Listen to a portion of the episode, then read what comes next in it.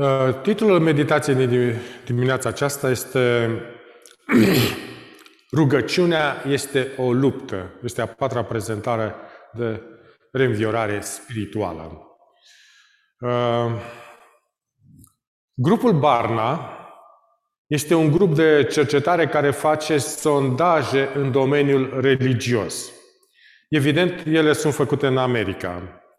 Un uh, sondaj a luat 12 uh, biserici, catolică, luterană, prezbiteriană, pentecostal, mormoni, precum și adventiștii.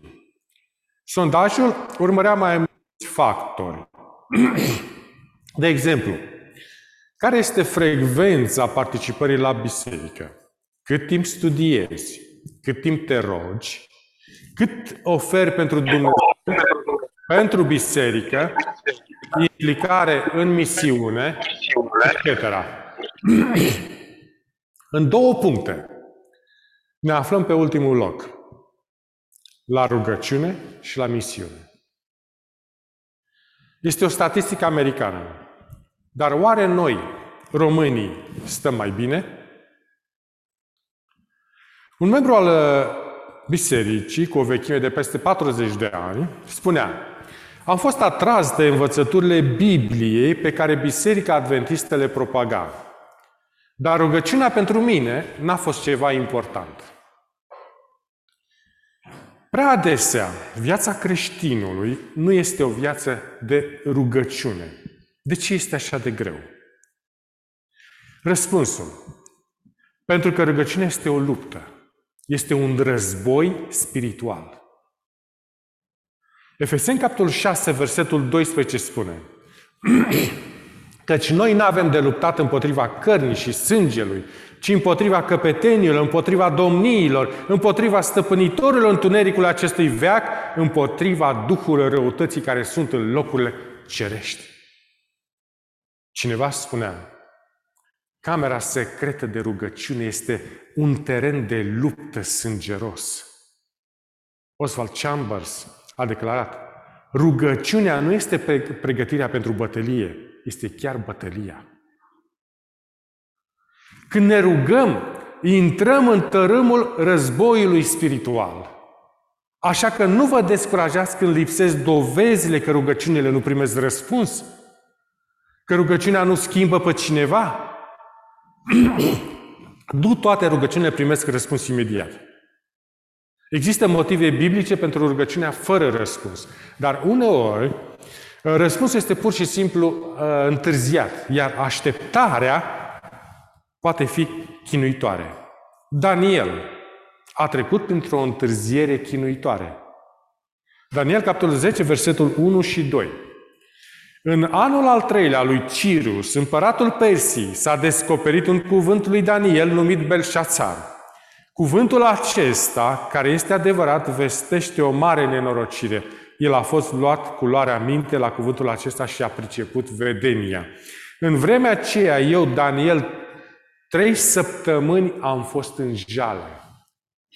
Pe parcursul a trei săptămâni de tăcere a cerului, Daniel a intrat într-o depresie spirituală profundă. Și Daniel, capitolul 10, versetul 3 spune N-am mâncat de la o bucate alese, nu mi-a intrat în gură nici carne, nici vin și nici nu m-am mus deloc până s-au împlinit cele trei săptămâni. Era ca și cum viața lui depindea de înțelegerea vedeniei. Și apoi, după întârziere de 21 de zile, tăcerea a fost ruptă. Un răspuns a fost adus prin mesagerul Domnului.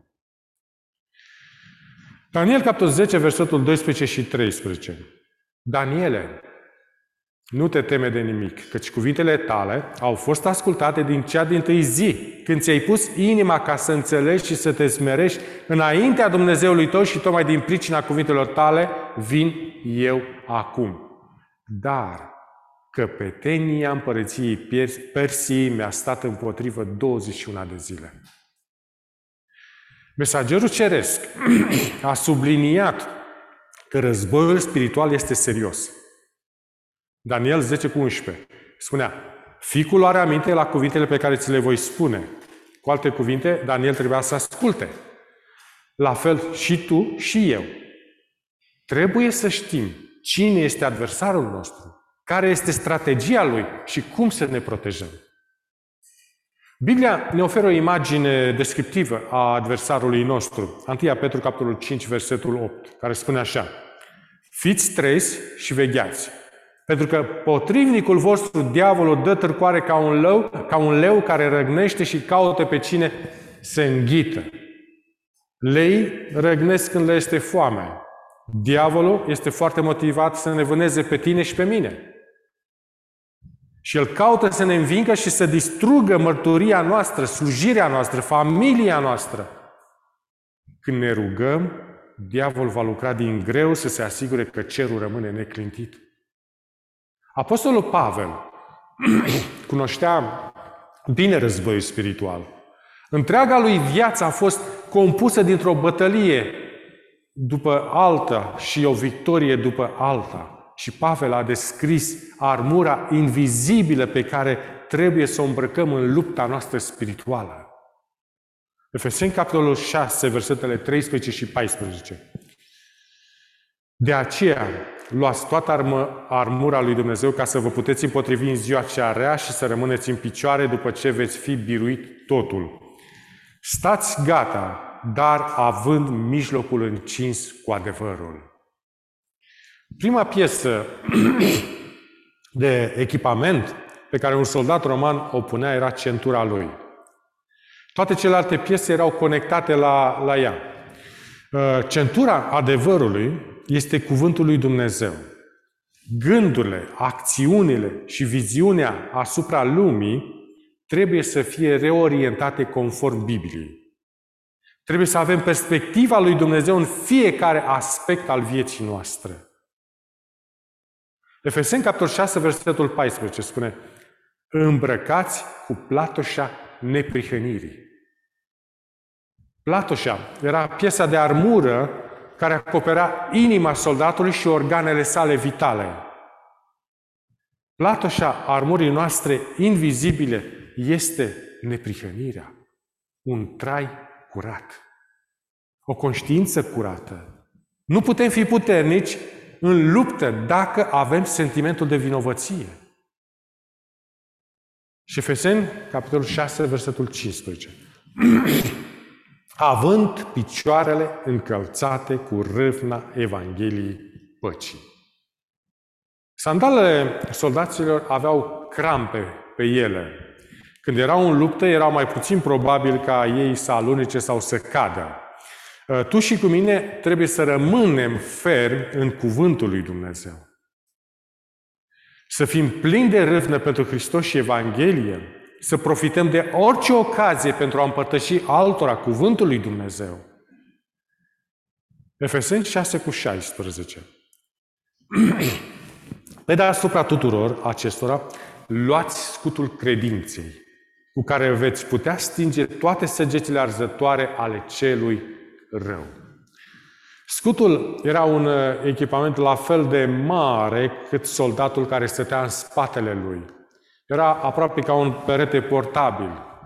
Scutul credinței este dependența noastră de Dumnezeu. Ne punem toată încrederea în El.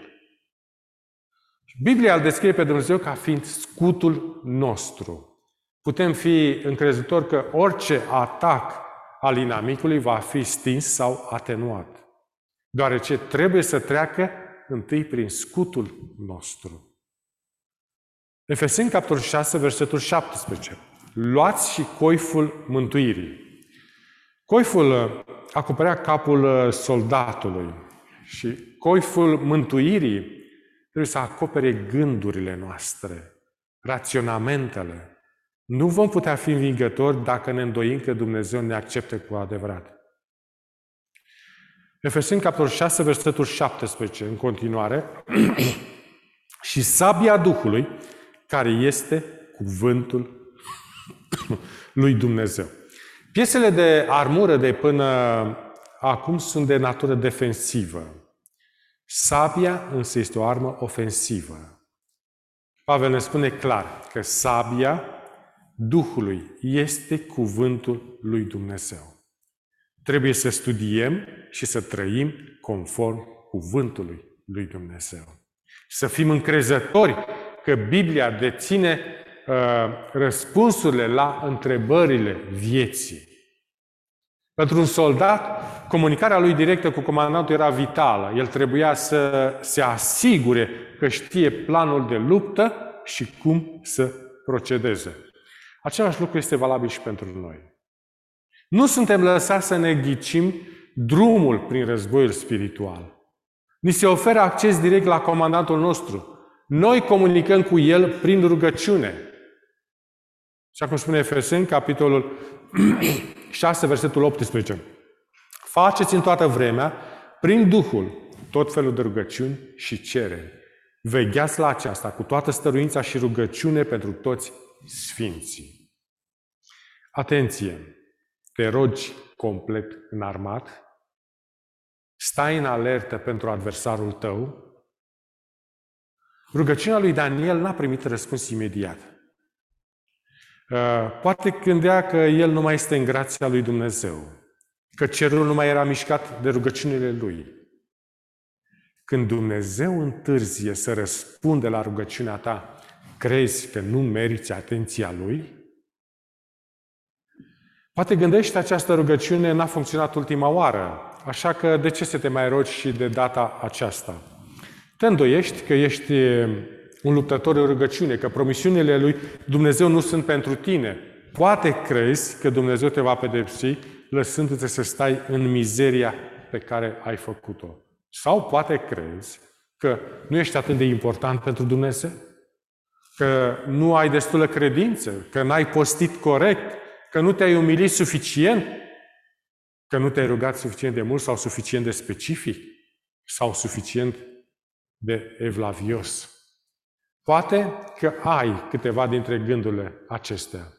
Dar știi ceva? 99% din aceste gânduri sunt șuieratul șarpelui bătrân. El seamănă sugestii la urechea ta și încearcă să-ți submineze încrederea în Dumnezeu. Acestea sunt minciuni subtile venite direct de la tatăl minciunii. Te-a convins uh, diavolul că Dumnezeu nu ți-a răspuns rugăciunii pentru că nu ți-a dat ce uh, ai cerut? Sau așa cum ai cerut sau când ai cerut? Aceasta este minciuna diavolului. Mântuitorul uh, a spus în Ioan capitolul 8, uh, versetul 44. El, de la început, a fost ucigaș și nu stă în adevăr pentru că în el nu este adevăr. Ori de câte ori el spune o minciună, vorbește din ale lui, căci este mincinos și tatăl minciunii. Când minte, vorbește limba lui natală. Pentru că este un mincinos. Ce minciuni subtile ți-a mai spus? Ți-a spus că rugăciunea este grea? Este prea grea, așa că mai bine renunți? Mesagerul Ceresc l-a liniștit imediat pe Daniel în capitolul 10, versetul 12. Daniele, nu te teme de nimic. Căci cuvintele tale au fost ascultate din cea din tâi zi când ți-ai pus inima ca să înțelegi și să te zmerești înaintea Dumnezeului tău și tocmai din pricina cuvintelor tale vin eu acum. Uimitor, nu-i așa? Aceste cuvinte sunt o încurajare pentru tine personal. Dumnezeu vrea să te liniștească. Dumnezeu a auzit rugăciunea ta. Cerul a fost mișcat. Dumnezeul lui Daniel ne vorbește prin cuvântul său și ne ascultă atunci când ne rugăm. De aceea diavolul urăște rugăciunea. Când cădem în genunchi, atunci lupta începe cu seriozitate. Literalmente. Diavolul va încerca să te împiedice să te rogi, te va convinge că nu este darul tău, că nu ești un luptător în rugăciune ca alții. Lasă-i pe alții să se roage. Că oricum, rugăciunile unei singure persoane nu vor face vreo diferență.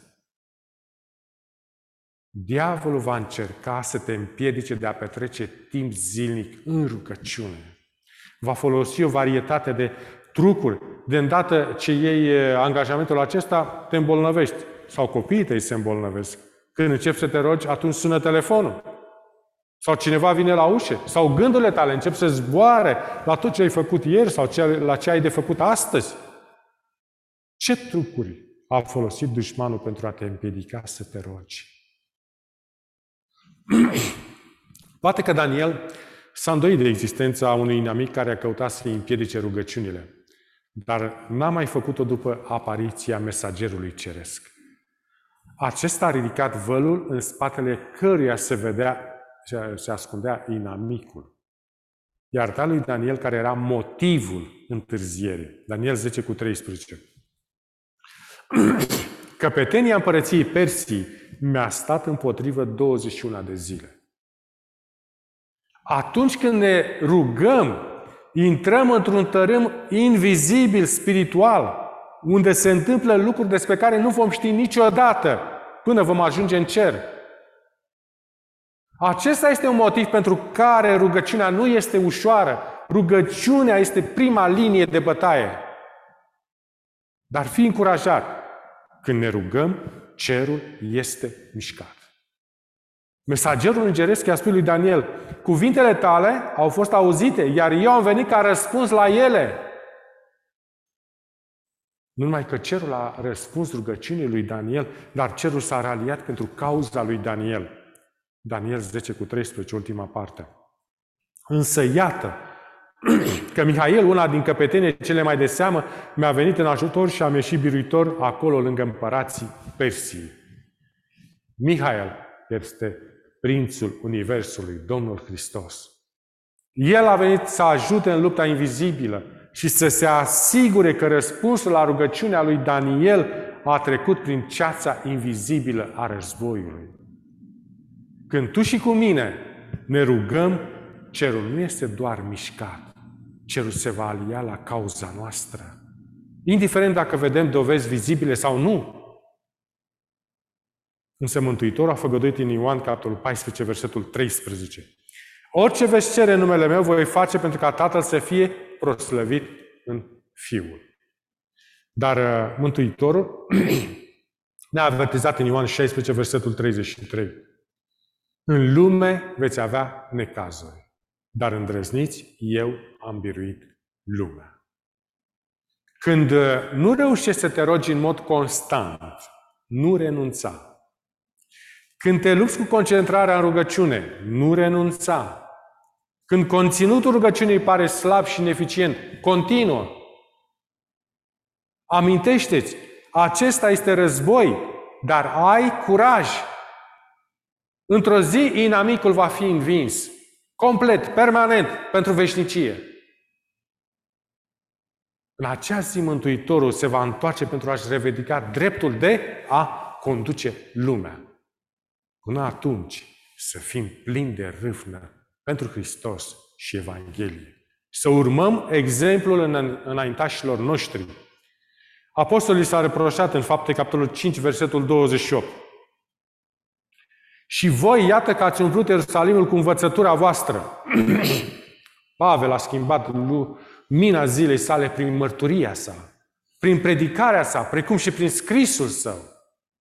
Rezultatul, la două secole după aceea, creștinismul a fost adoptat ca religie oficială a Imperiului Roman.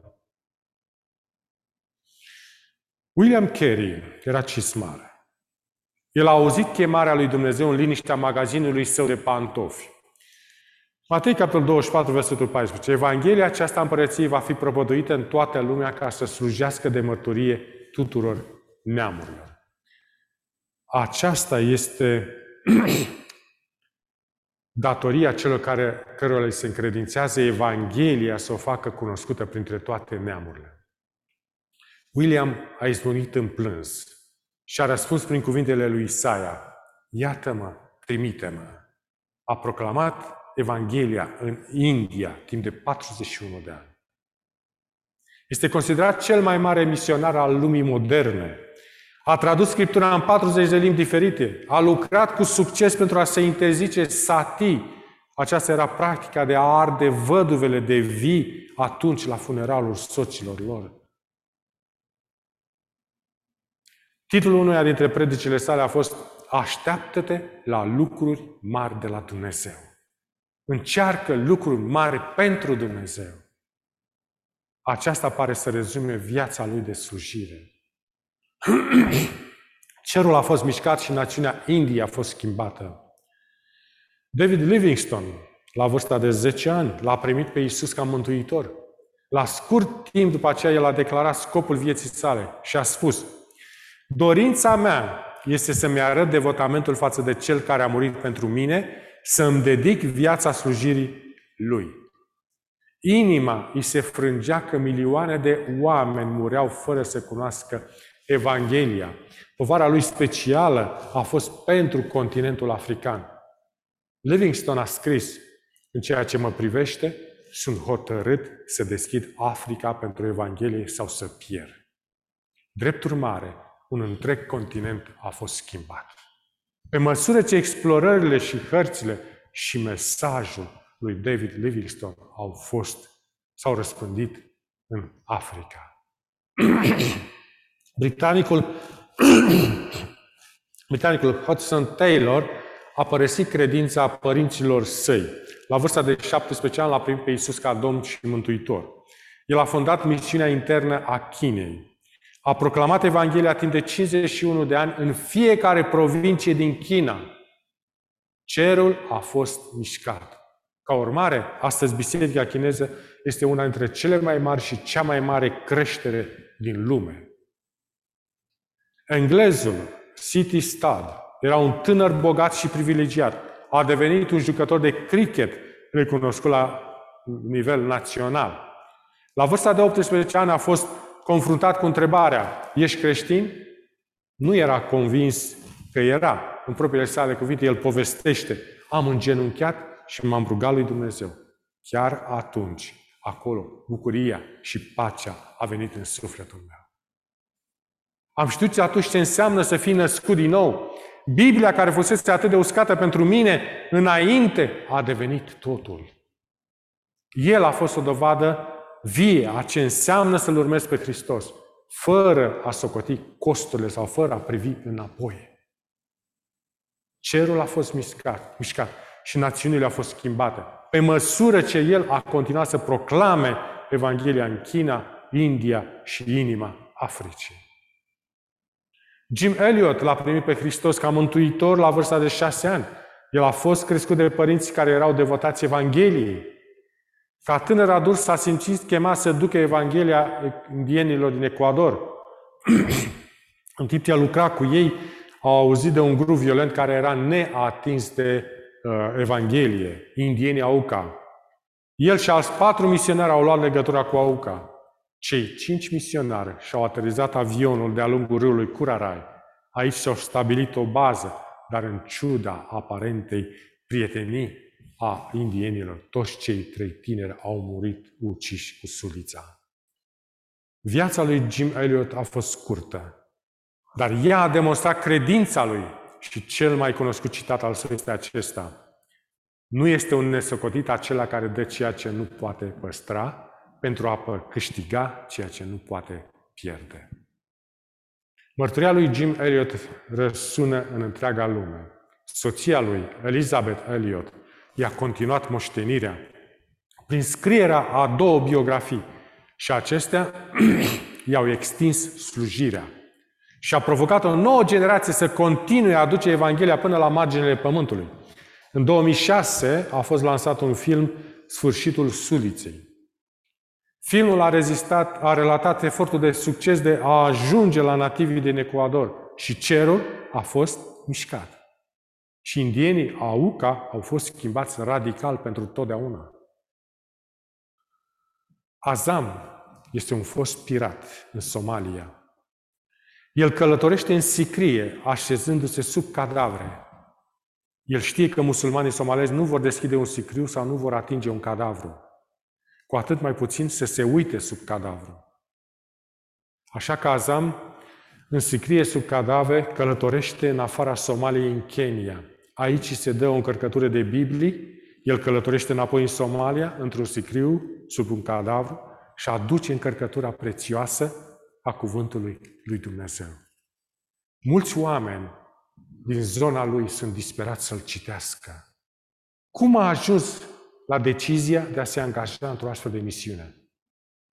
Azam s-a născut și a crescut musulman, dar a visat despre Isus. L-a găsit pe imam, l-a căutat pe imam pentru răspunsuri. Dar bărbatul l-a mustrat și l-a bătut violent. Mama lui a descoperit că el avea vise cu Isus și a poruncit să părăsească casa pentru propria lui protecție și să nu se mai întoarcă niciodată. Așa a făcut. Azam a mers la mulți kilometri distanță, era sigur că tatăl său nu va putea să-l găsească, dar a greșit. Tatăl său era un război puternic. L-a localizat rapid și a trimis un pachet. Când Azam a deschis pachetul, a fost șocat. I s-a făcut rău să-și găsească mama tăiată în bucăți mici. În punga de plastic fusese inclusă o fotografie. Era o poză cu mama lui îngenunchiată în fața doi bărbați. Aceștia ridicaseră cuțitele deasupra ei. Ziua în care Azam a deschis pachetul este ziua în care și-a predat viața lui Isus Hristos. L-a primit ca Domn și Mântuitor. Povestea devine și mai incredibilă. Azam i-a căutat pe cei doi bărbați care au omorâse pe mama lui. Le-a spus că i-a iertat. Le-a mai spus că Domnul Isus îi iubește și că El îl poate ierta ucigașii. Cei doi bărbați, Mahdi și Yasin, l-au primit și ei pe Isus ca mântuitor al lor. Apoi au zis lui Azam, pe când am ucis-o pe mama ta, ultimele ei cuvinte au fost, Isuse, Isuse, te iubesc. Fără îndoială, cerul a fost mișcat și este mișcat de acești urmași radicali al lui Isus. În timp ce Somalia nu a fost încă schimbată, ea va fi. Până atunci, să ne luptăm în rugăciune, ca încă un suflet să fie scos din foc. Domnul Hristos a biruit pe satana la cruce și ne face părtași la birnița sa. Amin.